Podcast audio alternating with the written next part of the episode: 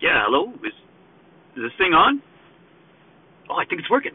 Great. Hey, this is Dr. John Kickenback, and this is going out to uh, Kathy and Pat. Um, so, Pat, I, I don't know if you know this or not, but after we had visitors to uh, Gentek there, uh, Goff and and Murphy Lathers, they uh, they decided to, to stick around a while. We discovered that uh, you had left your your Hobcast recording equipment in the server room. So uh, here's what happened, and I'm a little embarrassed by this, but uh, the Lathers boys went down to the sub sub basement. We did our little work on them, uh, Dimitri and I, and uh, they stuck around for a little bit, and we were all playing uh, ping pong and having mai tais, and we had your Hobcast equipment right next to the ping pong table, and uh, I dove for a ball, and sure enough, one of the mai tais got knocked over onto your uh, I don't know what this device is called. It looks kind of like one of those tablet computers, but it's got a piece of fruit on the back. Well, got mai tai all over it, and I I, I think that uh, it may have messed up the the Hobcast file or something. So I'm actually on my way over to Dimitri's compound to see if he can take a look at it, and maybe get that file recovered. Uh, don't worry though, I'm not driving. I've got the autonomous vehicle that Dimitri and I built. So if you hear a little noise in the background, that's just uh, me on the road. And uh, well, we this is the first of what we hope to be many autonomous vehicles. We call this one Autonomous Prime. So I'm riding around on Autonomous Prime, going to get this uh, tab-like computer over to Dimitri. Uh, so hopefully it doesn't corrupt the file, and maybe if it does, you can just put this little message out to the Hobcast airwaves. I guess uh, this would be a good point too to tell you guys a little bit more about the secrets of Gentek. You know, I started to uh, right there in front of the Lathers boys and and stopped myself, but uh, real talk time.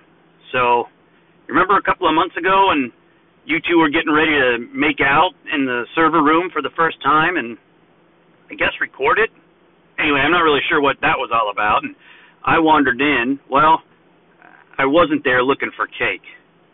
I mean, who comes up looking for cake for Deb's birthday? Nobody even likes Deb. Deb is she's an asshole. Deb, nobody cares about the health of your cats. Yeah, they're sick. They're always sick, Deb. Anyway, uh sorry, that's a, a bit of a digression, but uh I came up because I had heard that somebody was doing some research on the company, and I wanted to make sure that those people were going to be safe. Gentek's a, a big company and, and full of secrets, and I don't want anybody hurt by the anymore by those secrets. So you probably know that Gentek was founded in 1988. I mean, you can go out and see that on some of their public information sites, but what you probably don't know is the origins of Gentek are actually older than that. Yeah, Mr. Big Dick Oldman started this company, but it was primarily a, a research arm of the federal government. See, Big Dick was in the CIA. He was an operative, and then he was a research scientist. Uh, in 1988, when George Herbert Walker Bush got elected president of the United States, Mr. Bush, being a uh, ex-military intelligence guy himself, thought it'd be real clever to move some of the military projects into the private sector. See, he knew he could fund them with government money that way, but nobody'd be able to really pierce the veil of what was going on in those companies. What's that got to do with what's going on at Gentek today? Well, the head of the research department at that time was one Johann Klaus Kickenbach. Yep, my dad. I don't think that was even his real name. See, my dad fled Germany after World War II, and after a brief stay in South America, uh, he came to work for the United States government in the 50s. And he was working at some research facility out in the desert in New Mexico or Arizona. I don't even know the location. It wasn't wasn't known to anyone. And when the company went uh, to the private sector, he moved moved over with it. My dad. Hmm. Guy's an asshole. Yeah. That's how I got to the company, too. I was my dad's first research assistant. See, when I fell off that stage, uh, my leg was broken in 48 places. But what I didn't tell you is I was in the hospital for a long time. Doctors were worried that the leg was going to have to be cut off, amputated. I wasn't going to be able to walk again, much less dance. And then I got a visit from my dad. He came in and said, Son, this is the chance you are waiting for. Come and work for me, and I will give you your leg back. I didn't have a choice. I didn't know what I could do. Go work for this monster of a man, but be able to walk again? I made the Faustian bargain. I went to work for the man I hated. See, he never believed in me or my dream. My mother died when I was very, very young. Immediately after I was born, I, to be frank. My father was never around. He was completely indifferent to my upbringing. He left it to our, our housekeeper and maid and nanny, Helga. She was a wonderful woman.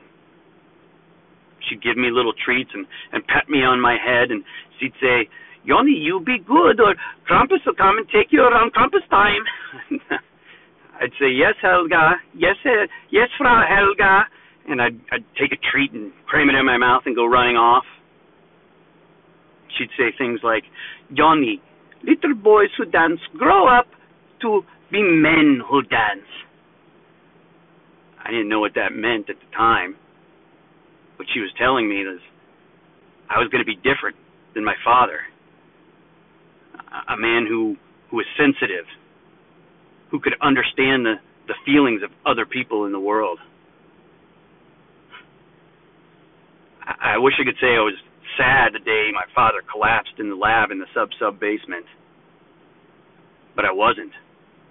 And when he was laying on the floor there, I went over to him. And I looked in his eyes. And he looked at me and said, Now, mine son, now is the time you must do your duty. So I did. I did what I had to do. I did my duty. And I've regretted it every day since.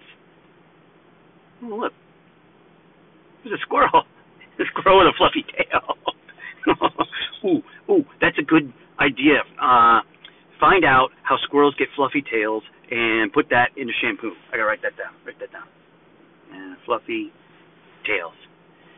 Anywho, I'm gonna go deliver this tab light to Dimitri. Oh, Dimitri. Dimitri's a guy that you can trust. I've trusted him. I've trusted him with my life.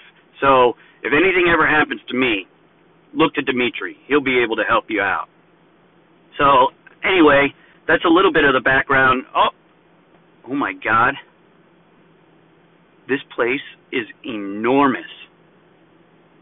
This is the first time I've seen Dimitri's house.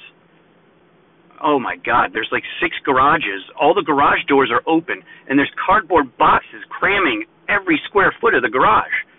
Some of them have like Amazon written on the side. I'm assuming they come from South America.